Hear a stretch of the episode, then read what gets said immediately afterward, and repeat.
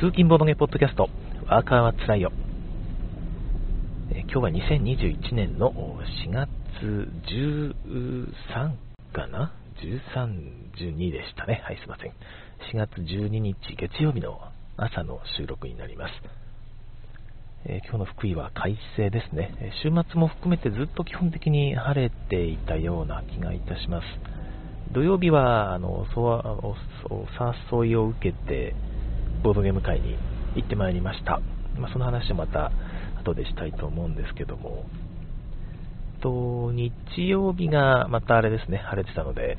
えーと、海の方に行ってですね、えキャンプをしてまいりました。まあ、キャンプって言ってもデイキャンプなんですが、えー、鮎川園地キャンプ場という海沿いにあるキャンプ場で、えデイキャンプならば1人300円、宿泊でも1人800円で宿泊できるんですよね。で、まあ、その、しっかりした設備がトイレとかも、洗い場なんかも、あとはまシャワーとかもついてるんですよ、シャワールーム。まあ、それは簡易設置型なんですが、まあ、いい感じで、ちゃんと整っている上にですね、景観が本当に海沿いに面していて素晴らしくて、えー、の福井というと東尋坊有名ですけども、東尋坊と同じような、いわゆる、なんていうんでしたっけ、なんとか石柱設備でしたっけ、なんかまあそんな感じの六角形の形に割れていく、我々ボードゲーマーとしてはね、大変馴染みの深いヘックス系に割れていくという岩の、その形が見れるんですよね。えー、でだから海沿いの岩もすごく美しくて、で晴れていたらね、その空も綺麗という感じで、ちょっと磯遊びもできて、えキャンプはなんと緑色の芝生の上に松の木がこう点々と生えていてですねいい感じで松ぼっくりなんかも拾って焚き火でくべれるというですね。なんかもう本当に申し分ないなということないなという感じの素敵なキャンプ場なんですよね。でそこを、まあ、この間たまたま見つけていったらすごく良かったので今回は茶影の面々を連れてみんなで連れてというか、まあ、誘ってみんなで行ってきたんですけども、いや、良かったですね。で、最後に、あちなみにまたね、あの貝を取って湯がいて食べたり、あと、いろいろしてたんですけども、最後に、まあ、全部後片付けが終わった後にですね、モルックっていうゲームをしました。多分ね、聞いたことある方いらっしゃると思うんですが、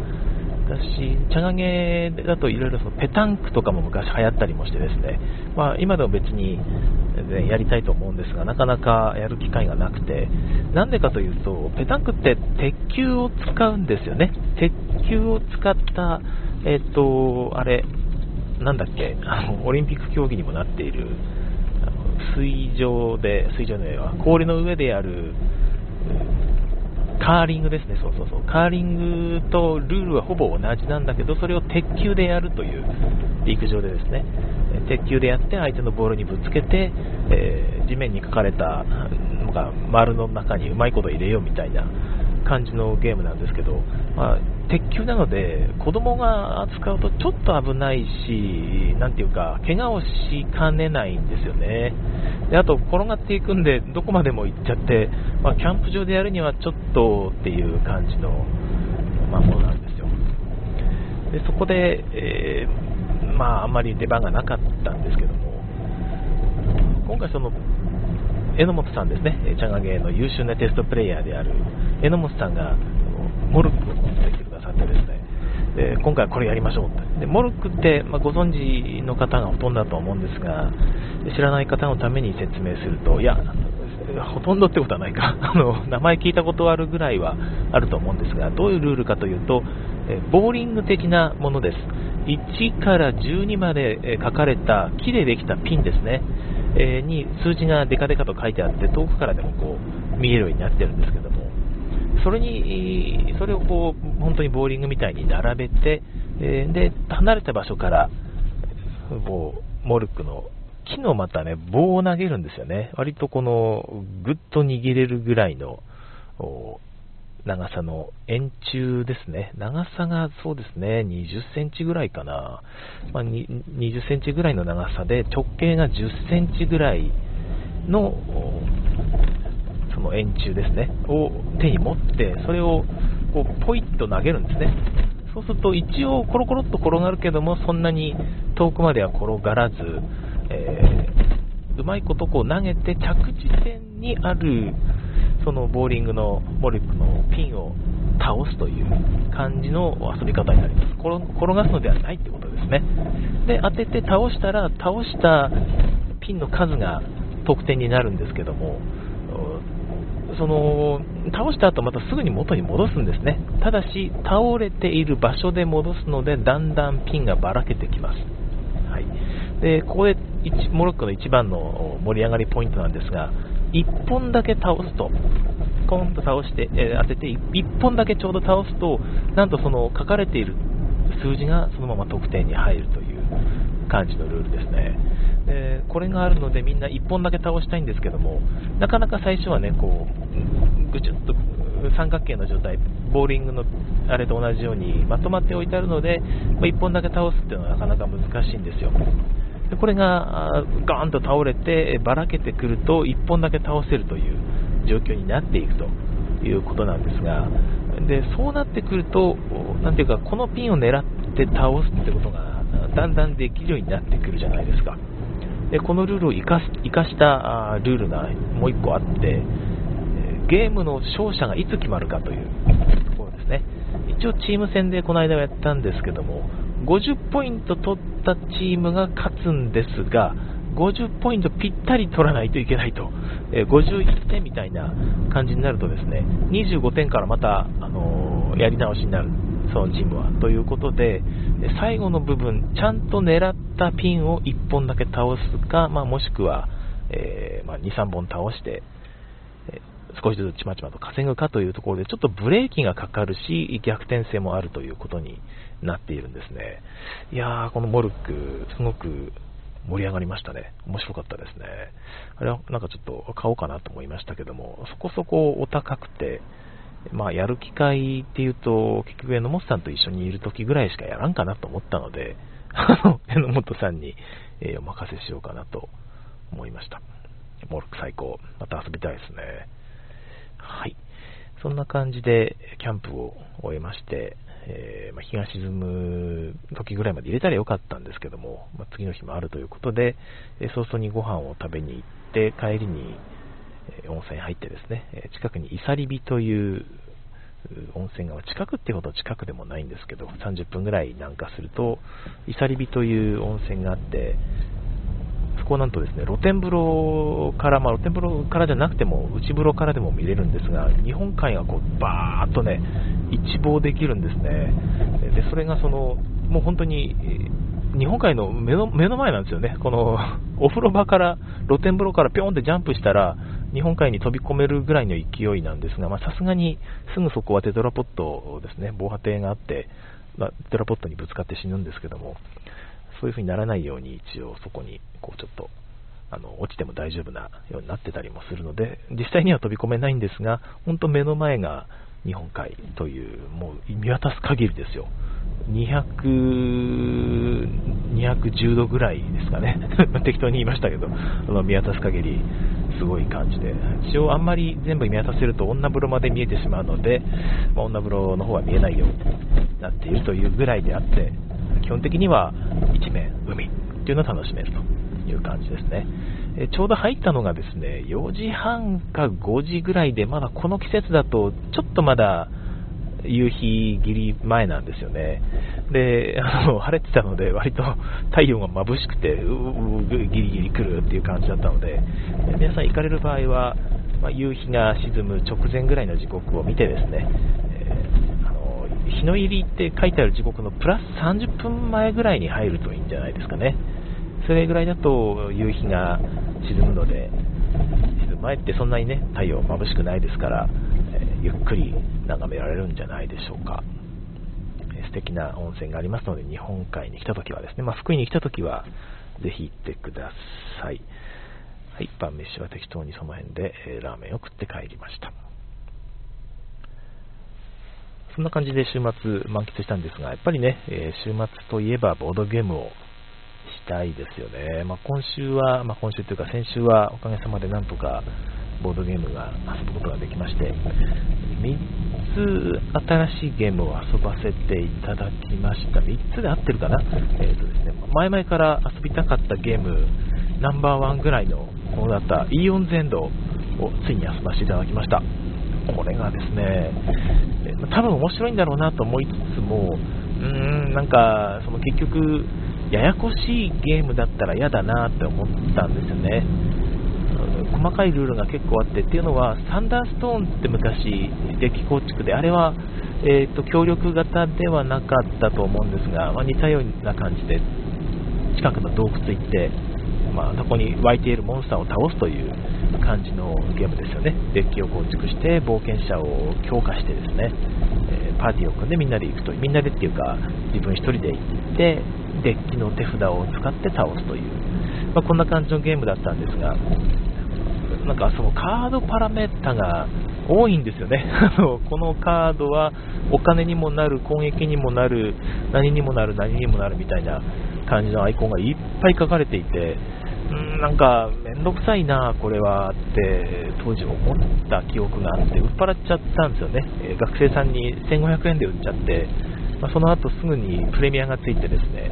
高騰してしまったので、しまったと思ったんですが、まあ別にそれはそれで 学生さん喜んだだろうなと思ったので、全然いいんですけども、そんな感じ、それをちょっと懸念してたんですよね。で、えー、まあ、イオン全土改めて遊ん、改めてというか、遊ばせていただきまして、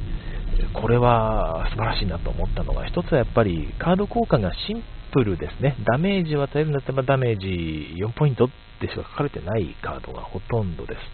あとはもう、購入コストぐらいですよね。本当にそれぐらいのシンプルなゲームで、ちゃんと面白くなっているというのが素晴らしい。えー、基本的にはカードを購入して、え自分の手番までに5枚の状態にしておくという、いわゆるドミニオン形式ですね。で、デッキが切れたら捨て札がそのまままた山札に戻るという循環していく。で購入したカードは捨て札と。もうこの辺本当にドミニオンそのままなんですが、えー、一つ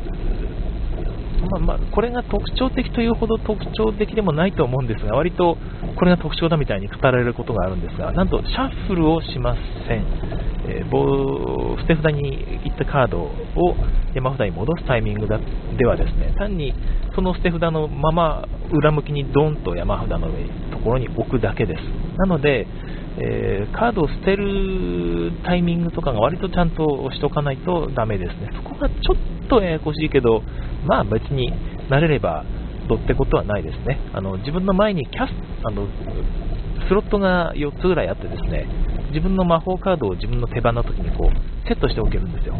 で、自分の手番とか、まあ、別のタイミングとかでキャストって言って魔法の発動をするとその、まカードを捨て札になるんですが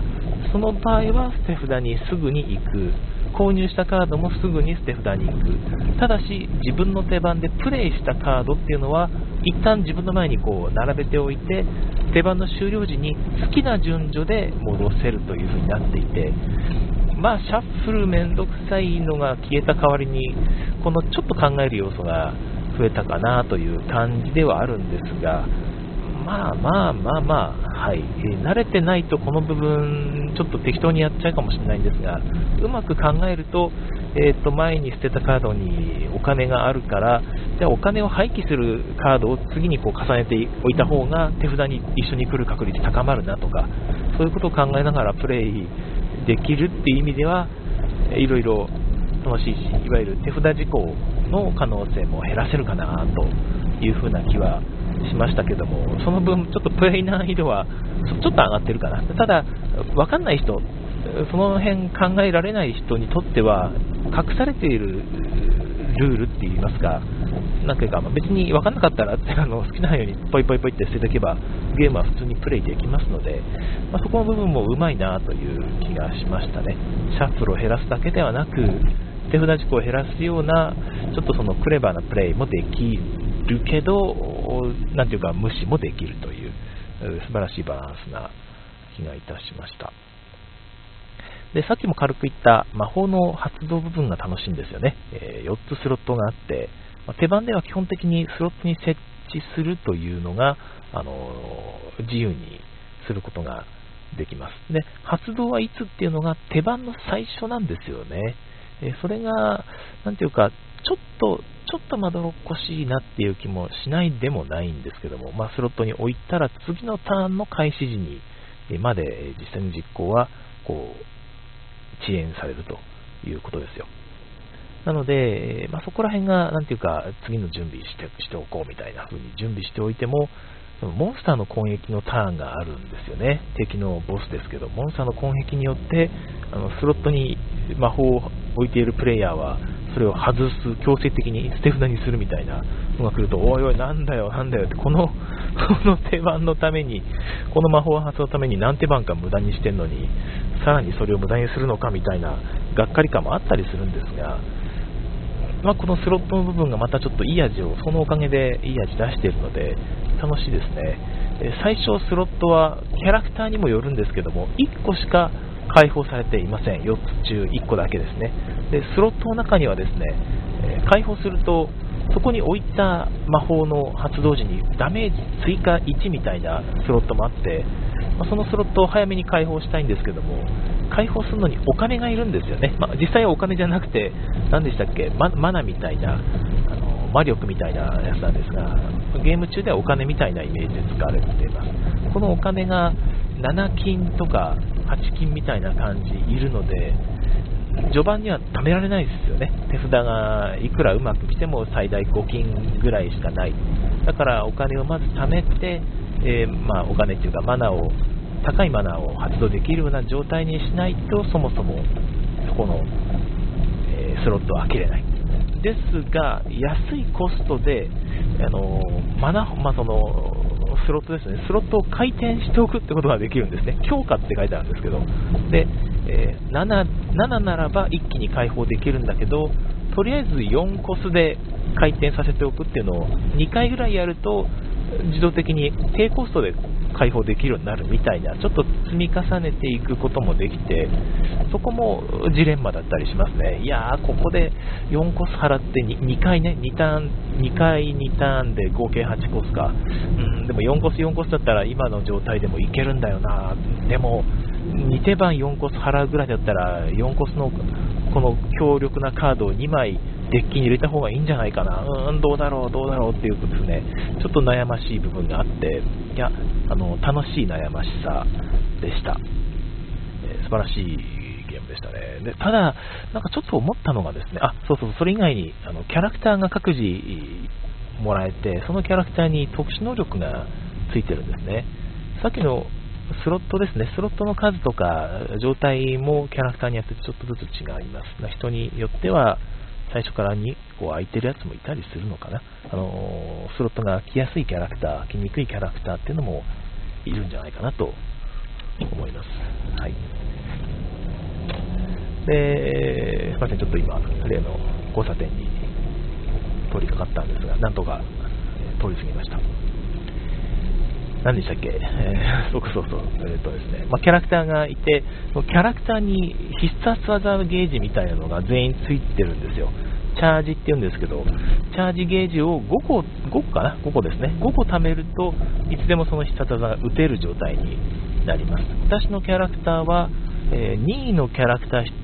プレイヤー1人を指名してですね、そのプレイヤーは即座に捨て札からあ任意の、あ、じゃあ3枚まで、えー、魔法カードですね、を手札に戻せると。で、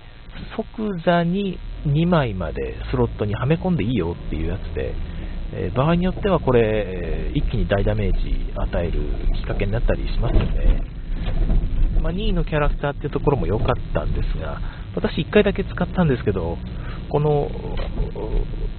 この、まあ、必殺技って言えばいいのかな。あのいろん、まあ、別のキャラクターに使えるって言うけど結局デッキの状態とか捨て札の状態って自分しか分かんないじゃないですか。いちいち他の人の捨て札状態、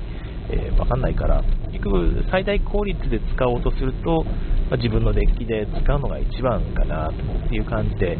自分に対して、えー、結構使ってしまったんですがなかなか気持ちよく使うことができました。それはまだいいんですけども、他のキャラクターの能力が、えーと、その敵ですね、ネメシスっていうんですけど、ネメシスのターン、この指定したネメシスの攻撃ターン、そのターン中に受けるダメージを全部ゼロにできるとかですね、割と強力なやつがあって、みんなで考えて使いどころ決めなきゃいけないじゃないですか。で、そうなると、なんか自分だけではやっぱりできないですよね。ちょっとだから奉行問題、僕たちの場、僕この間プレイした場では、僕たちの場では、奉行問題は起きなかったんですけど、場合によってはこれ奉行問題は起きるなと思いましたね。えー、我々の場でなぜ起きなかったかというと、全員、僕以外の人ですね、が、あの、天才だったんですよね。めっちゃゲーム上手くて、えー、全員もう分かってる状態。ここは、この場は使わない方がいいよね。次は、これ来るから、この時までに貯めておこう。だから、チャージポイント僕5にしたいんですよ、自分のターンまでに。だから、あと、誰か、俺のこのチャージポイントを増やす効果持ってないですか？あ、俺あります、あります、みたいな。じゃあお願いします、みたいな感じで、テキパキテキパキと私が何も考えなくても、え、進んでいたので、奉行問題はその時は発生してなかったんですが、あのそういうことが読める人がいると、いやいや、これちょっと今使っちゃうとダメでしょっていうか、いや、今チャージしないとダメじゃないみたいな、次のターンすごい攻撃来るよって、それ今チャージして、その能力一応使えるようにしておかないと、死んじゃうよみたいな感じになっちゃうと、あ、あ、あそうなの？あ、そうか、そうか、言われてみるとそうだね。じゃあ、このターン使、このカード買いたかったけど、僕我慢して、え、チャージ、マナーを全部チャージに変えておきます、みたいな。感じに多分なってしまう気がちょっとしています。おそらくそうなるだろうなという気がするので、えー、まあそのゲーム慣れしてない人とゲーム慣れしてる人が同時にやった場合にどこまで奉行問題をこう あの熟練者の方が我慢できるかですね我慢できるかもしくはうまい言い方ができるかですよねこれってこうなるからこうしなさいではなくて次なんかでかい攻撃来そうですねって、その能力って何とかすることってできます？みたいな、ちょっと考えさせるとかね。あ、そしたらその人が、あ、そっか、じゃあ、こうした方がいいんですかねってあ、いいですね、みたいなですね。うまいこと、こう、誘導とまでは言わないんですけど、なんかこう、本人も楽しませる、考えてもらえるようなプレーができる人ならば、いい気がするんですが、それで気づかなかった場合にちゃんと諦められるかですよね、あまあ、こうこういうふうに言ってもこう気づかないんであれば、それはもうその人のプレイだから仕方がないと、別のやり方もあるかもしれないしね、その奉行してる人が正しいとも限りませんから、その辺はこうワイワイガヤガヤとやれればいいんですが、もう一つこのゲーム、さっきからこう言おうとしたあれなんですが、結局複雑なんですよね、そういう意味では。さっきのその特に必殺技の使い方ど使いどころがなかなか難しくてですね。これを使うタイミングによって結構勝敗が左右されるぐらいの勢いで必殺技が強いのでまあそこを協力プレイでどうやって解決していくかってところをちゃんと考えれるかどうかがあの鍵なのかな。でそうなるとまあ、子供と一緒に、なんか小学校高学年とはいえ、ゲームの多分理屈はわかると思うので一緒にプレイできると思うんですが、さっき言ったような連携プレイですよね。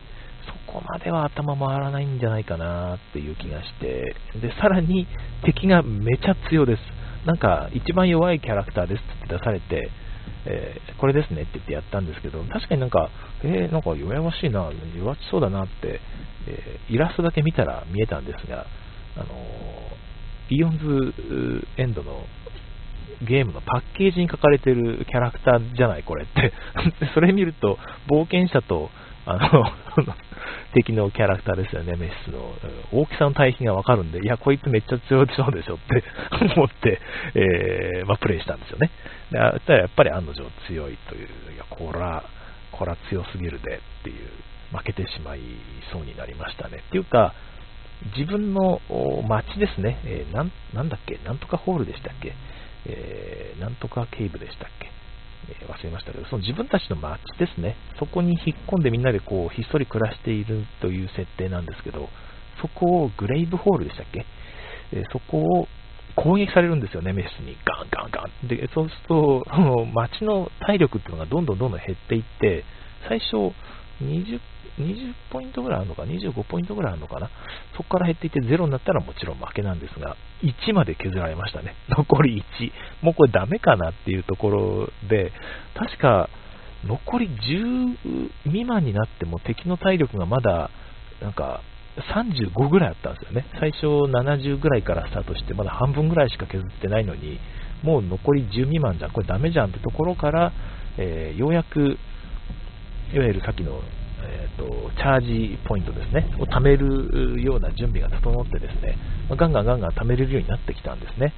でそうすると、必殺技を使って敵の攻撃をこうガードっていうことが効率よくできるようになっていき、えー、まあ、それをやりながらも削られていき、もう残り1打、次にあれ引かなかったら終わるって時に、えー、ちゃんとうまいこと攻撃カードの引きが来てですね、倒したってなったんですよ。で、それが、なかなか、まあ、面白かったですね。めちゃくちゃ盛り上がりましたね。4人で4時間かかりましたけど、イオン全土、本当、良いゲームだなと思いました。まあ、これ敵がもうちょっと弱いといいんですけども、多分、まあ、その辺は、と子供とやるときは、ちょっとその、アレンジすればいいかなっていう気もしましたね。えっ、ー、と、カードの攻撃何回ってあったらそれを減らすとか、えーとですねまあ、最初の敵だとですね、何でしたっけ、えっ、ー、と、ちょっと忘れましたけど、まなんか、ポイントが、ポイント、トークンを置いていくんですよね。何かが、ネメシスが起こるみたいな、